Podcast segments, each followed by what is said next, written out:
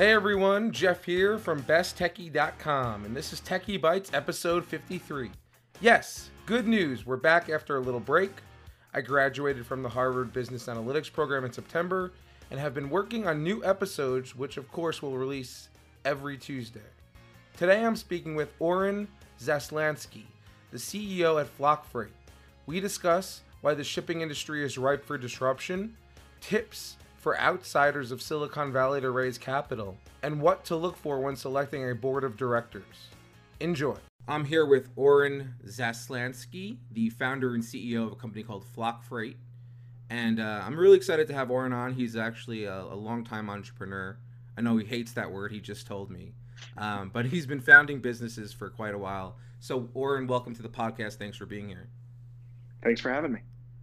So, before we get started, I always like to ask, start with this question because I feel like it's a I feel like everyone always has a different answer, no matter whether they're a founder of a company, an investor, or just an employee. Um, I like to ask who you are and what do you do. So, what, what like on a day to day basis, you know, what do you what do you do and who are you at the at the company that you're at, Flock Freight? Yeah, I guess there's a few ways I could think about this. Um, there's almost the existential "Who am I?" Which uh, these days, as I'm working more and more and more and getting less time with with my wife and kids, um, I, I, seem to be reflecting on that question uh, more often. And then there's of course the sort of professional persona and how I spend my time. I think who am I at heart though is a couple things. One is is a founder. I really do love starting new things. Um, I like the idea of, of ideating and working with really smart folks and then taking that inevitable giant leap and saying, you know, I think we have the courage as a group to to bring this thing to market. Um, you know, what do I do? Uh, it really evolves uh, as the stages and scale of the business change. Um, currently, uh, I'm in fundraising mode. So, for those other founders and entrepreneurs out there, I'm sure they can um, relate to that. So, my mind is very much in both a quantitative as well as qualitative state. So, kind of quantitatively, we're looking at all the data, all the metrics, the traction, how the numbers look, uh, th- these numbers look great. Those numbers I wish they looked a little better. Um, and on the qualitative side, it's the story, it's the narrative. You know how we pull this whole thing together, explaining how we got to where we are, the good and the bad, um, and where we believe we're going to take this, and and all the timing and sequencing and how it's going to unfold. Um, I also spend a ton of time recruiting. You know, we're constantly building out um, the exec team and, and the management team. Uh, at the end of the day, that's that's why I do this. I think more than anything else which probably I guess loops back to a little bit of who am I. So in addition to being a founder, I'm a coach. Uh, I, I, get far far more joy out of helping others um, grow and evolve and and become the best version of themselves than I do to to do any one thing myself. Um, I've, I've had a lot of, of um, opportunities to do things and I've, I've done a few things okay and there's there's joy in that but for me at this point in my life getting to support other people's growth is is just a lot more interesting so spent a lot of time coaching and and trying to help people find the best version of themselves as well. Yeah, no, absolutely. And I think as a founder, that's almost that's almost part of the job description, right? I mean, I, I personally have felt that way as well. And, and and but I would like to kind of jump back to what you were saying about fundraising and also running the business. And it's it's it's funny because to me, when I when I when I first um, launched uh, Kaya, which was an analytics company I started back in 2014 and raised money for it. And I, uh, we I raised some money before we even had a product or anything like that. It was just an idea, you know, that, of mine. And then we went on and we built the product. But when we were looking to raise more money, I was I always was of the the mindset, well, how hard could it be to run the business and also raise money, right? and um, turns out it's quite hard. yeah. Pretty so, ha, yeah ha, ha, i mean from from you know from a from your perspective how do you how do you kind of balance the two? How do you how do you balance running the business which is obviously super important to make sure that you're you're, you're meeting customer demand and, and and and your product is working um, and also at the same time going out there and raising money which is also essentially a full-time gig in and of itself yeah, and I and I'll I'll add a third wrinkle to it, and that's um, not making the tragic mistake of shaping your business around the fundraising process, which is a really slippery slope as well. You're getting all this feedback about, well, we like this about your business, we don't like that about your business. But if you have conviction that you're building the right business, you you really don't want to change the business you're building in order mm-hmm. to appease a potential investor. But but in answering that first question, Um, it's very stage dependent for me. So uh, as with you, I, I did my first uh, venture capital, you know, institutional raise on a deck, on an idea, uh, on a dream. I'll admit, very very aspirational.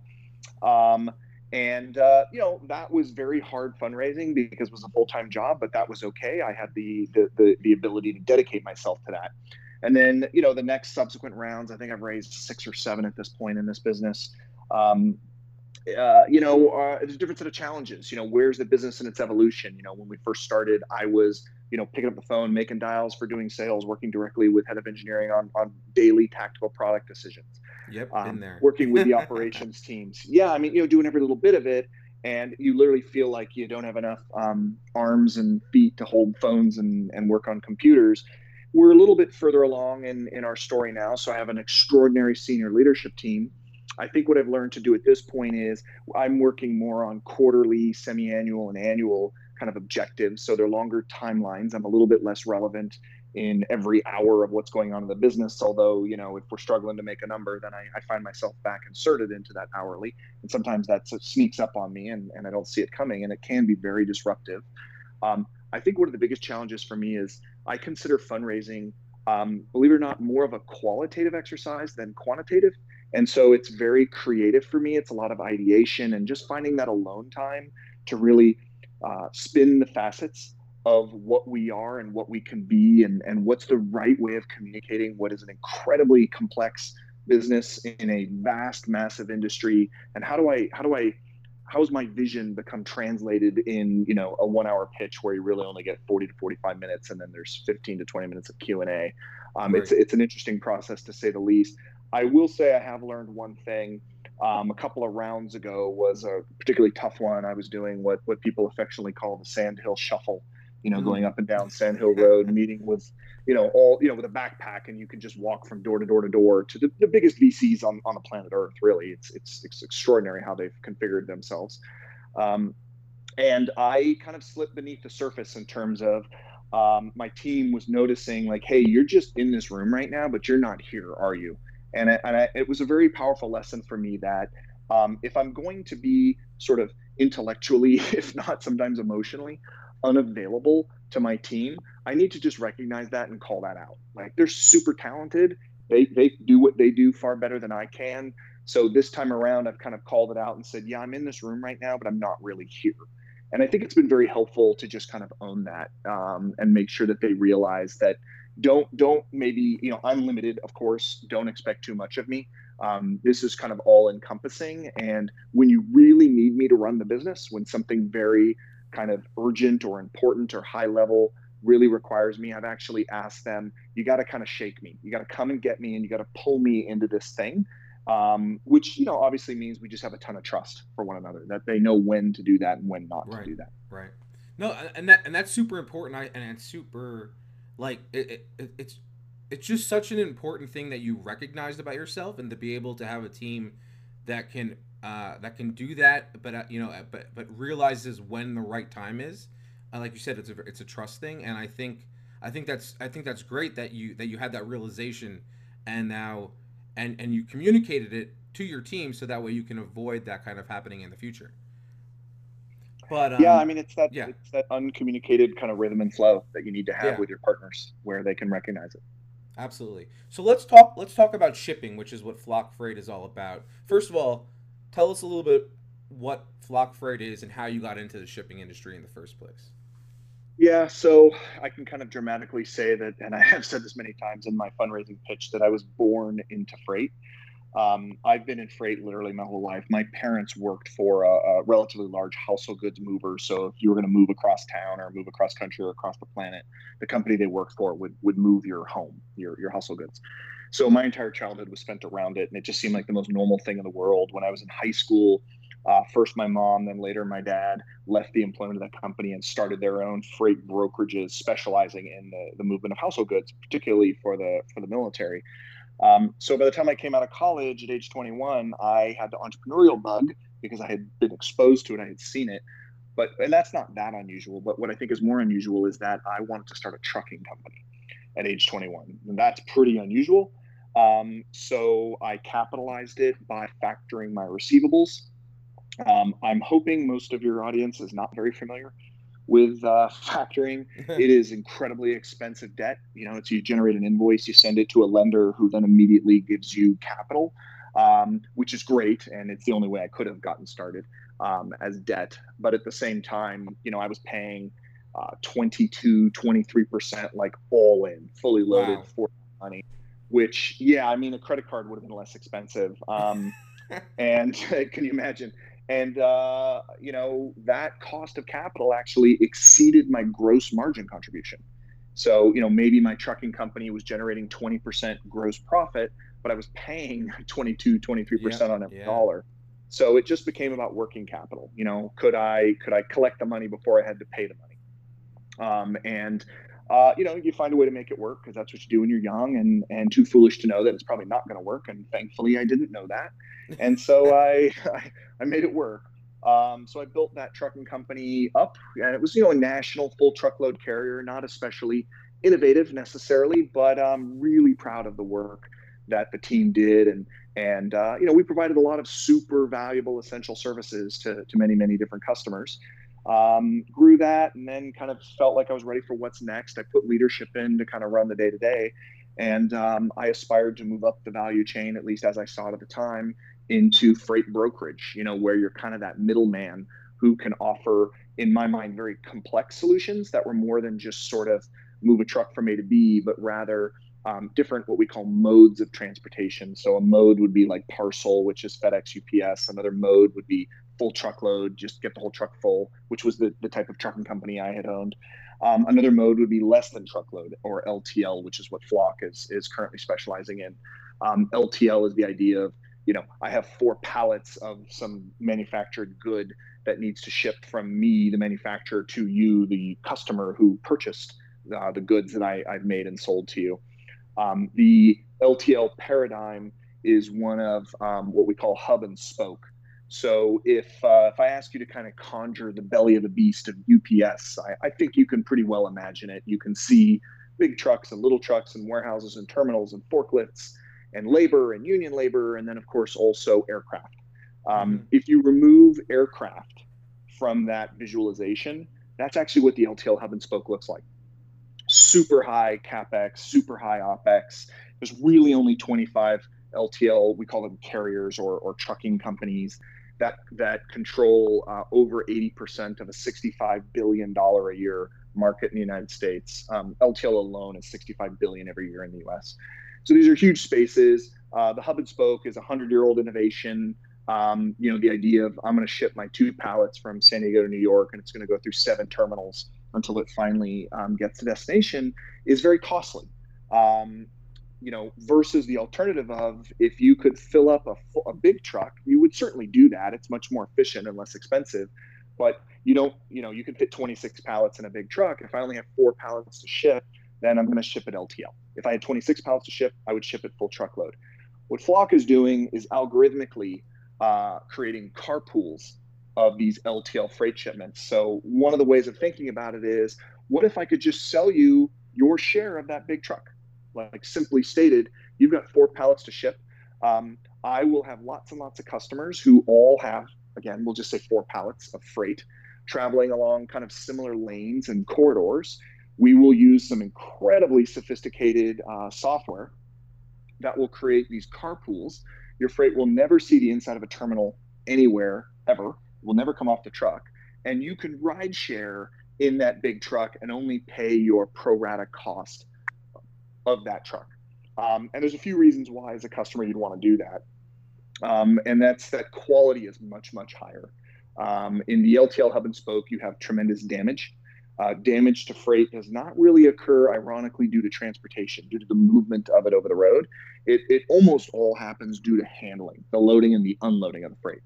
So, in the full truckload uh, industry, you load it on the truck, you drive to destination, you unload it. It's pretty straightforward. There's no damage.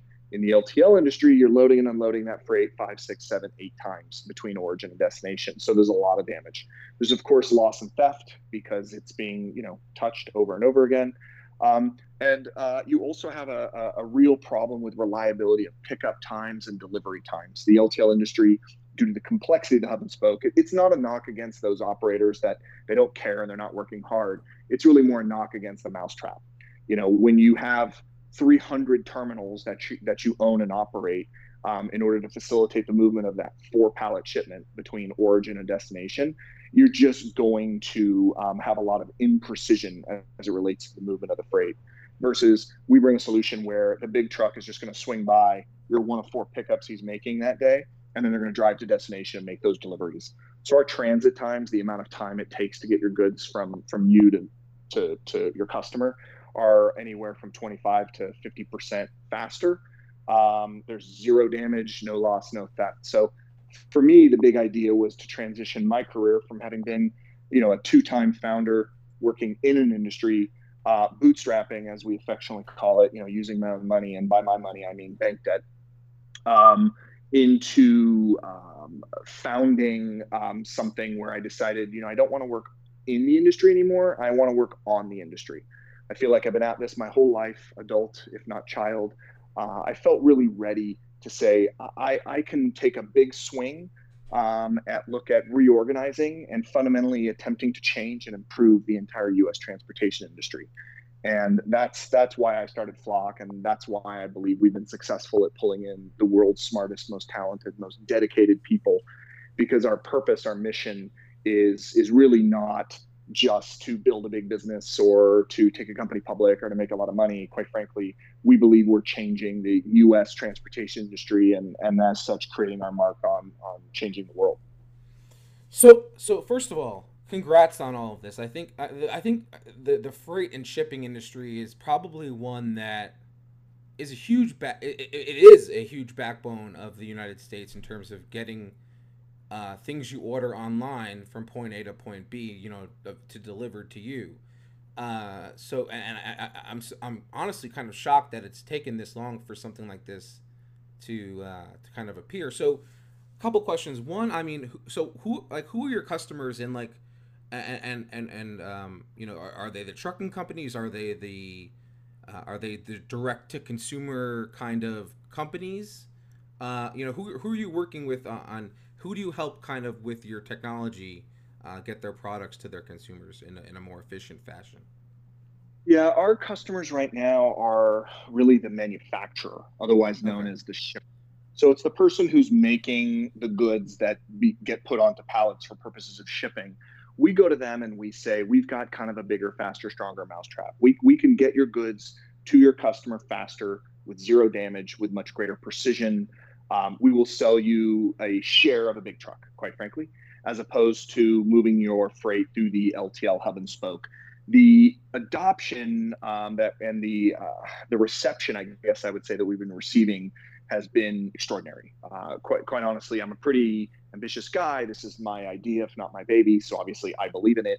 But I've been taken aback at um, a customer's desire to see us win like to do more than just as i kind of said previously build a big and successful business.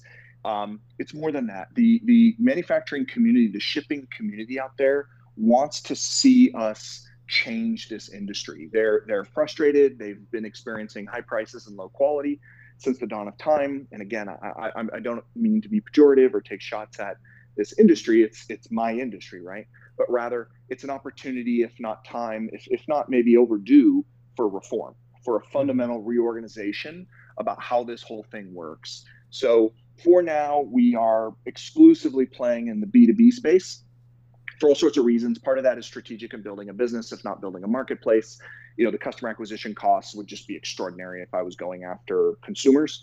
Um, so obviously, you know, we we go after those points of aggregated volume where you know there's a manufacturer who needs to use me every single day, um, versus a consumer who might use me a few times a year.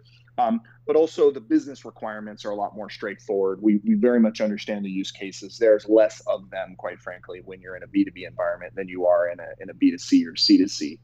Um, so those are our customers. We we definitely engage with the trucking industry, right? We are not we're, we're a tech company. We're not an asset-based trucking company as I've been in my past. So um, we go into the supply side market to the truckers and and they support us by moving these carpools, these algorithmically created carpools of freight um, but we we do it in a way that's just really simple and straightforward, right? Like all the technology, all the infrastructure that's gone into building these carpools is literally nothing short of rocket science. I mean, we have multiple NASA and DARPA you know, employees who work here in building this technology. It's it's really unbelievable stuff.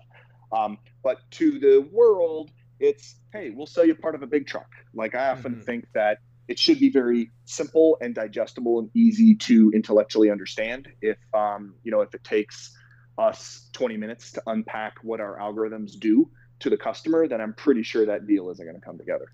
Yeah, I was just going to say that you basically, you know, you need to sell them on. We'll get you. You'll get your products to the consumers, or to where it needs to go, faster, more efficiently, and for cheaper, uh, and, and more secure. Um, if you use our product, it doesn't really matter about the algorithm and what you developed uh, so much to them as long as it works, right? I mean, that's pretty much what it comes down to. Yeah, I think of it as the old features versus benefits, mm-hmm. right? So the features are pooling and algorithms and uh, what we call a hubless experience. If the traditional incumbents move it on the hub, we move it hubless or off the hub. I think it's much more exactly to your point about benefits bigger, faster, stronger. You know, guaranteed pickup times, guaranteed delivery times, guaranteed no damage, guaranteed no loss and theft, guaranteed easy button, no friction at mm-hmm. competitive prices. You know, the the ultimate um, benefit is that we're bringing you all the great quality and efficiency of the truckload industry, uh, which is, by the way, a $110 billion a year industry in its own right in the United States. We're bringing that $110 billion industry and infrastructure to the $65 billion LTL industry. The customers are, and the carriers, the, the truckers, by the way, it's the, the features, the complexity in it. It's not only uninteresting, I'd argue it's, it's, it's pretty confusing um, as opposed to saying, look, this is just going to be easier and of higher quality. Yeah. So let's let's shift gears slightly. I want to talk a little bit about um, financing for companies. I know as as a founder of, uh, of uh, two companies, um, you've a you alluded to that you raised money uh, for your first company using debt.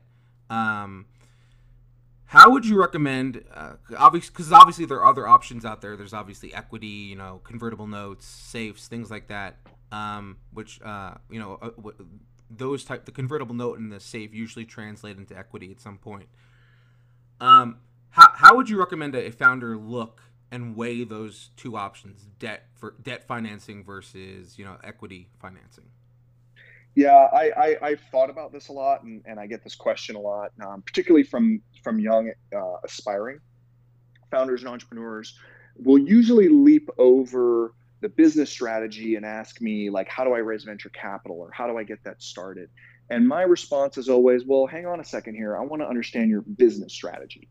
And they would say, well, what do you mean? I need a bunch of money to start my business. And I would say, well, you know, uh, let me share my experience because rather than giving advice, I'd rather share experiences. And I would say, you know, in my first business, I lacked any degree of visibility and, and certainly sophistication um, to be able to go out and uh, and raise venture capital. But but thankfully, I was starting a business that did not have that requirement. Um, when I started Flock, I knew two things, or eh, knew is a strong word. I believed two things. Uh, first was that um, in order for this business model to work, a pooling model, you need to be big. You know, what VCs love to say is at scale. Um, mm. And that's actually true. Put rev, you know, put revenue aside and margins and public offerings and all that stuff. A carpooling model, you know, needs a lot of volume in, in the network. This is a network effects business, pure and simple. So um, I knew it needed to be big, unlike my last businesses, which could be small to medium, and I could just have a great life and make a great living. This business would not work small to medium. It like actually needs to be big. Now there's air quotes around big because what does big mean? Well, that that's actually a complicated question. Um, the second part of it was we had first mover advantage. No one had ever done this before. Um, and you know, this was like my little invention. Nobody had automated this and created an algorithmic solution. So I wanted to move fast to take advantage of that first mover advantage as long as possible. So the way I thought about the business strategy was I need to be big and I believe I should move fast because I have an invention that no one else yet sees. So if that's my business strategy, then out of that was born a financing strategy, which suggests, well, if you got to be really big, you're going to probably consume a lot of capital. And if you need to move really fast, that's got rocket fuel written all over it. So that that combination means venture capital. So I'm going to go out and raise venture. Um, for uh, so in my case, I would argue there was no alternative. We were going to raise venture capital and and convertible notes, as you mentioned, as as as ultimately really an equity instrument, albeit a, a kind of fast and, and less expensive means of, of bringing venture capital into the business. Um, so I guess my my shared experience would be that my advice to somebody who's asking themselves this question or asking others is you know think through your business strategy nobody should raise venture capital or equity for that matter because they think it's exciting or they think it's going to be cool and 100% sexy. on board with that i mean it, it is it yeah. is not for the faint of heart and Absolutely. you know anytime anytime you take other people's money you need to be really respectful of um, you know getting them their money back at the least and at the most a, a, a healthy and appropriate return so if you've got a business or a business idea um, that uh, lends itself to maybe moving more slowly or maybe bearing out higher margins or growing at a more organic pace and not the kind of exponential rates that, that guys like me are expected or, or required, then debt is fantastic. I mean, bootstrapping my first two businesses was really the right way to do it. And living on the equity side and the venture side now, knowing what I know, yeah, I would do some things a little bit differently, make some tweaks. But that does not mean that I believe those businesses should have been venture financed. Now, nobody was going to offer to venture finance a trucking company, anyways. So I, I don't suggest that that was even possible. But even Unless if it maybe were, it's automated. yeah, robot trucking, right? Yeah. Yep, yep. Um, and there's a lot of that exciting stuff happening right now. So, but but I would really challenge people to think through what's your business strategy? What are the capital requirements over what period of time? What sort of returns do you think can be provided? And that can really help steer you toward, you know, is traditional bank debt an option? Are grants an option? Are doing maybe a, a very modest angel round under safes or convertible notes uh, appropriate? Versus, you know, my experience where I said I'm building something that is meant to be very big, very fast. We're swinging for the fences. You know, for me, there was no angst over whether or not I should raise venture capital. I was going to raise venture capital. It was the only um, financing strategy that kind of lined up with our business strategy. Gotcha. And I would agree with all of that. I mean, raising like when you're when you when you raise money and you take it you know from uh, an angel investor or an institutional venture capital firm like you said the there's the the expectation you know that that that you will get their money back and then some right? That's the idea behind it. If, if that wasn't the case they wouldn't be they wouldn't be doing that. Now that being said there are a lot of businesses that raise money and that that that that uh, that fail. That's you know but that's part of the that's part of i guess the game so to speak. Um, but at no, I, I never, I never was of the belief that you should, that every business is a venture capital business. In fact, that's quite the opposite of what I believe, and so I'm 100% on board with that advice. I, I think that you know either bootstrapping is is a great way of doing it. Uh, I've done that with Best Techie, and it's been super successful. With Kaya, I did raise some money. Um, ultimately, that failed, but um, but really, you know, it, it, it, you have to weigh both the pros and the cons, right? You have to be like, all right, so because the, and which we're going to get to actually when we talk about board, uh, you know, members of your board, which comes with raising money. Uh, but we're going to take a quick break, Oren. We'll be right back. This podcast is supported by Ahrefs. So you have a website and you want to rank better? Of course you do. Ahrefs is designed to be an amazing all-in-one SEO tool. In fact, I've been testing it and it lets me do things like generate millions of keyword ideas, discover new trending keywords every month, examine the ranking history of my site's individual pages, and even identify content gaps and opportunities. They also just launched the latest beta of their Keywords Explorer product. The new Keywords Explorer features clickstream data from 10 major data sources, including Google, YouTube, Amazon, Bing, and Yahoo. So now, when you start seeing even more Best Techie all over the web, you know who to thank. Go ahead, check them out at ahrefs.com. That's A H R E F S.com.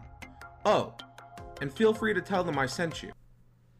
And we're back uh, Oren, so we were talking before about raising money, the, the benefits of debt uh, versus equity and equity, you know, uh, either or. Um, and one of the one of the things that that happens when you when you raise an equity round from a VC or an angel is typically that they they were they they require or they they request that you give them a board seat, right? That's that's one of the big kind of asks, if you will. When um, especially early on in, in a business when, when they want to make sure that they they can protect their investment to a certain degree obviously um, and have a say in, in what's going on and, and decisions that are being made for the business. Um, so i guess my question to you being that you've done this uh, a bit is what do you look for when selecting your board member? And obviously do you keep that do you keep in mind that when you're raising it, especially at an institutional level, Series A, Series B, and so forth, uh, oftentimes during those rounds, uh, you know, you get key members of the board kind of put in place by these firms. Uh, what should a founder consider when when uh, when that's happening? Yeah, I mean the, the board conversation, um, it's actually quite fluid, which was surprising to me. I think I thought it would be more binary. You know, you take a check from a VC and a board seat comes along with it. Um, in my experience, it's it's been a, a, little bit more kind of ambiguous than that. Some of it has to do with I've got a, uh, a non-operating co-founder who's um, actually an academic. He's a business school professor, and he's you know like a top five guy in the world at what he does. And he sits on a lot of boards, public and private. So from a governance standpoint, our earliest institutional seed investors felt like, well, um, Oren's actually not flying alone on this. From a pure governance standpoint, there's there's a grown up in the building. It's not me, it's the other guy. But mm-hmm. he he will make sure that we're doing everything really really well on behalf of not only our, our VC but on on their LPs, right, which are always standing behind the, the venture firms themselves. Um, board seats can also be, believe it or not, sometimes a negotiated item. Meaning, um, you know, I think raising venture capital is the ultimate supply and demand kind of market where um, you know on the founder side to a certain degree you want to kind of control the numbers you know you want to kind of stay in power so to speak um, as long as is possible knowing at some point the numbers will will tip out of your favor. Um, ways of negotiating in every round that you do i can give you for instance um, is uh, Oren Zaslansky a named board member, or is it the CEO of Flock Freight that is the board member? And you could say, well, what does it matter? Oren is the CEO. Well, but what if I'm not? You know, right. maybe, and what if maybe that wasn't on day, my yeah. yeah. yeah. And uh, there's I, several examples. I'd rather not name names, but we've seen play out in the media. you know, um, there's you know uh, shareholder rights, and you know, typically a founder like me would be the majority shareholder of the common stock versus the preferred, which is the the the, the stock you sell that people buy, mm-hmm. common being kind of a sweat equity. And so, you know, I'm majority shareholder of the common. That entitles me to a board seat. I'm also the CEO. That's a board seat. And if those two seats give me numbers, then it allows me to kind of uh, feel a little bit protected. But but once again, knowing that knowing a couple things. One is that those numbers will change over time as you do larger and larger rounds. Board seats absolutely come with it to the investor. And secondly, um, I have a fiduciary just like every director. Um, and I think even more than that, I have an obligation to my team that if I'm not the right person to do this, I need to be fully supportive, if not helpful, on getting that right person in. I think there'll always be a place for me in this business. I am the founder, I'll always be the founder. I think I'm currently the right person to be CEO, but but my mind is open to the fact that that might change at a future state. I hope not. I work real hard every day to make sure that you know I'm, I'm growing and learning and that i am the right person for the future of the business but i have every reason to want this business to succeed more than um, to to have my name or title be ceo so right. i kind of it's all about aligning there. the incentives correctly right so at the end yep. of the day you you want the business to succeed um, a because a it's your baby right but b because you know it it means that you do well also if it succeeds so even if that means that you may not be the right person at this particular moment in time to be at the helm, for example. Yeah, I mean, you know, it's all about the equity, right? You know, so the the surprisingly, whether a lot of founders know this or not, like the salaries really aren't that high. You know, I am um, you know, the lowest paid guy on the on the executive team, and and I think that's fine. Like that's okay. I'm also the big uh, equity guy, right, um, in the business, and and I think that's appropriate as well. So, and and I think the investors love that. You know, it's aligning the incentives with look, we got to pay the guy, he's got to make a living, but at the same time, we don't want him getting rich off a paycheck. You know, like right, wealth right, will be built right. if this business exits well. The preferred, the investors get paid first, and then the rest of it gets dished out um, to the rest of us. And and yeah. and I actually feel very aligned with that. I, that's like absolutely the right way of of doing this. 100% agree. I mean, and look, like these guys, you know, like we talked about, who are investing in, in companies you know, and I think the key here is the preferred. You know, you have to look at the way um, these types of businesses get paid back, uh, pay back their investors and their and their and their shareholders um, in a particular order, and preferred inv- and preferred stock investors get paid first. Um, you know, when it comes to this stuff, so. Absolutely, and and yeah. hopefully without additional preferences, which gets into a little bit of right, right, right. Things, but I think you know the yeah, that's a whole other conversation. Yeah. I think absolutely. Um, yeah. I would love to throw in, you know, you'd asked about how I think about partners and investors, and and I would say, you know, this is something I actually learned from my first institutional VC who came in. It's a firm called SignalFire in uh, San Francisco, and the CEO founder there is um, Chris Farmer, and Chris has really, I mean, I'm a couple years older than him, but I feel like he's mentored me a lot more than, than the other way around. And one of the things he's really challenged me on, whether it's my team, uh, my executive team, or uh, when we're fundraising and we're bringing in, you know, that next investor, because there's kind of always a next investor. And that's to think about these folks as partners and therefore who are the smartest, right people to put around the table in order to drive my success. There's a peculiarity in the venture community that I didn't see, and I think many people don't see in the very beginning, and that's you just feel lucky if you get a check. Like, right. God, somebody give me a million dollars, somebody give me ten million dollars. Like, that's crazy. I can't believe it. Thank you, thank you. Um, what what hopefully ends up happening is you realize that no, no, no, this is very like rational, well, as rational as any of these these uh, sort of venture checks, but that um, but that you are you are valuable to them right? You're the founder. You've got a great big idea, and you've got the willingness and the wherewithal to bring it to market. And that's uh, exceptional. It's definitely not the norm, and VCs know that because they're in the business of of looking for those people for the for jockeys as they love to call us. It's not the horse, right? The business of the right, idea. It's right. the jockey. It's the founder and their ability to bring this thing to market and and and succeed even when it gets really hard because it always does. And so um, what I have learned is that not as I'm pulling it around together right now as we speak, that this isn't about me getting the money at, a, at the risk of you know sounding like a jerk like we'll, we'll get the money we'll be okay. But it's really rather about optimizing not just for price and for terms and board composition but it's about optimizing for really helpful smart partners. So if i bring this firm in um, then that's that partner and maybe they're going to be joining the board if not as a director probably as an observer. And um, how does that help me? Like i actually like to think about it I, I hope it doesn't sound selfish because the way these incentives are all aligned, they want us to, to, to win, right? And exit well because that's how they make money. So I think about it as how are you going to make me better, my team better? Are you a potential, believe it or not, there's a lot of really interesting strategic corporate venture um, uh, uh, investors out there. And you might say, hey, that guy will not only give me a $10 million check, but they can also potentially be a partner or a customer. So right. that's I was just, I was just gonna yeah I was just gonna say like like if Walmart came to you tomorrow and said we want to write you a twenty five million dollar check, and think of all the introductions that they could make for you along the way, that's you know what I mean like to to, to start uh, to be able to ship uh, and fill up those trucks uh, and get more customers like that would be huge I would think. Absolutely, and um, you know I I don't want to say too too much, but let's just say I 100% agree with your very specific thinking that uh, just made out. Um, and there's, by the way, it's actually, as you well know, a little bit more complicated because there are the WalMarts of the world we call CVC, corporate venture, um, or strategic investors, which they they don't love that that name. Right, right.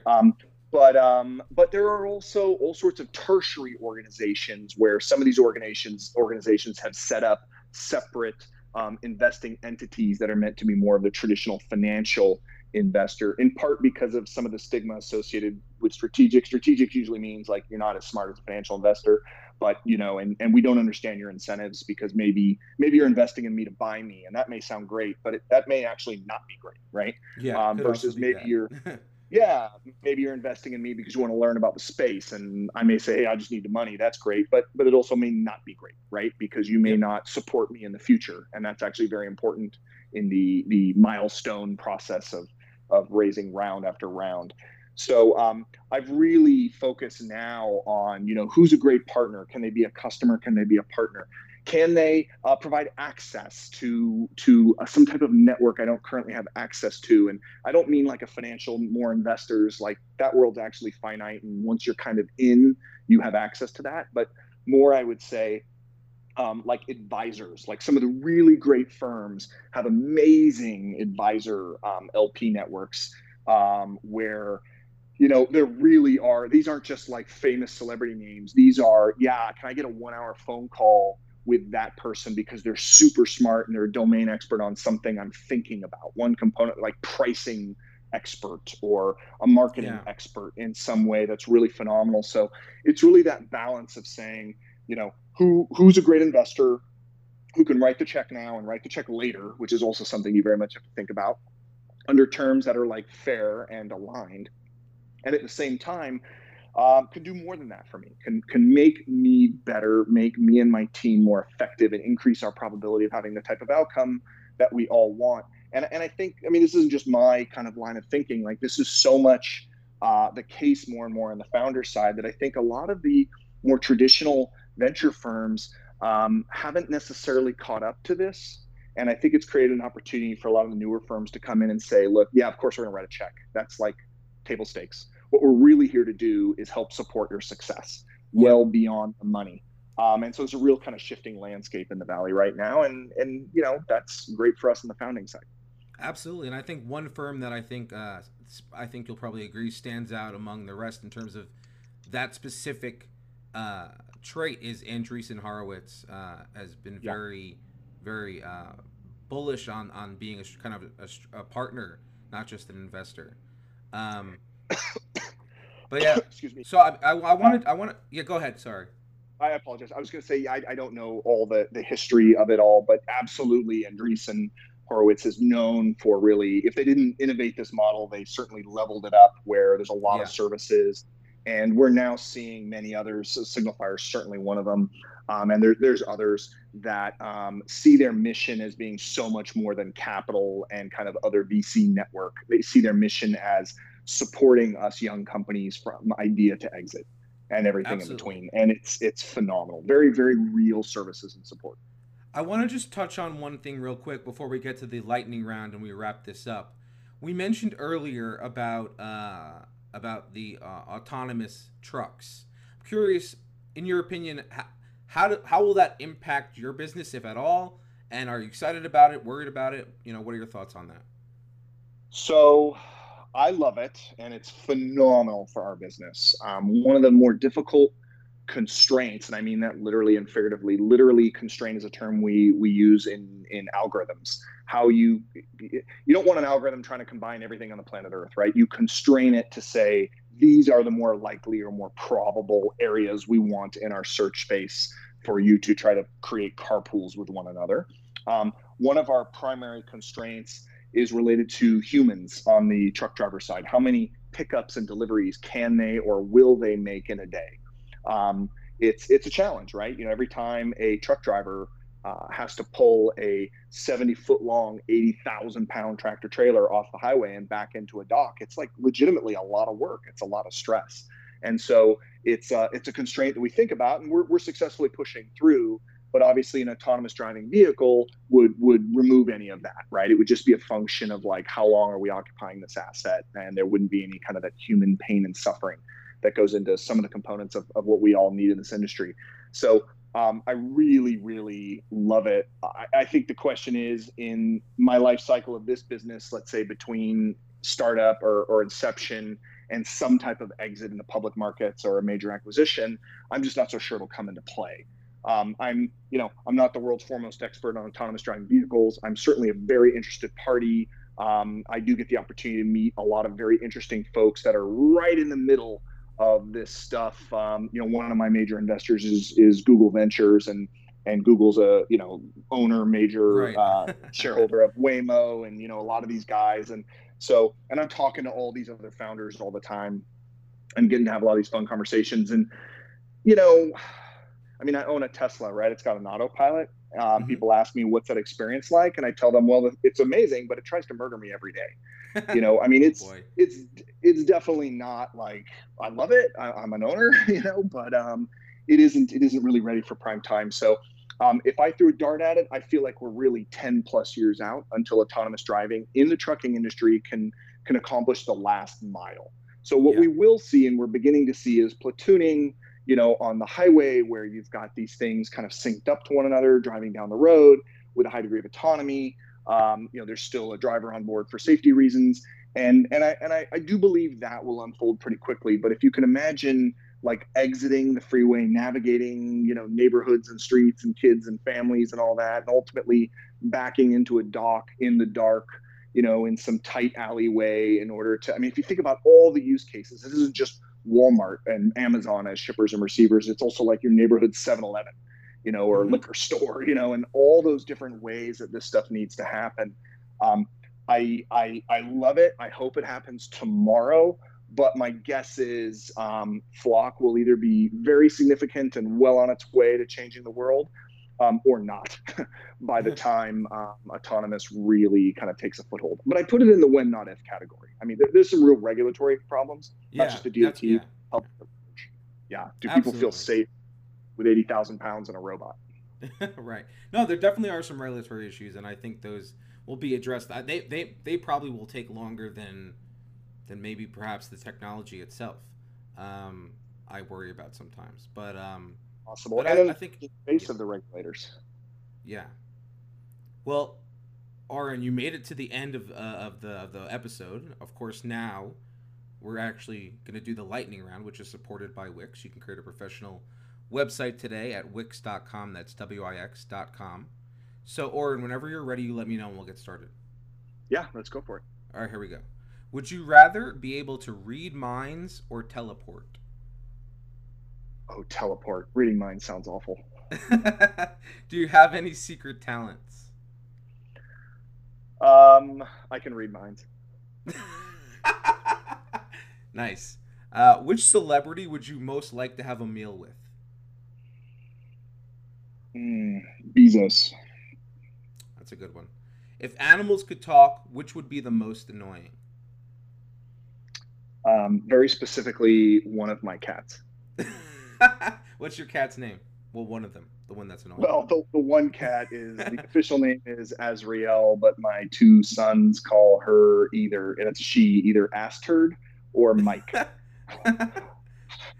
I have I have two cats, uh, and one of one of them's named Zuck after yep. Mark Zuckerberg, which was sure. he's he's like he's like nine years old now, so this was a while ago. I, I'm not sure I would. Eh, well, whatever. It's an whole other story.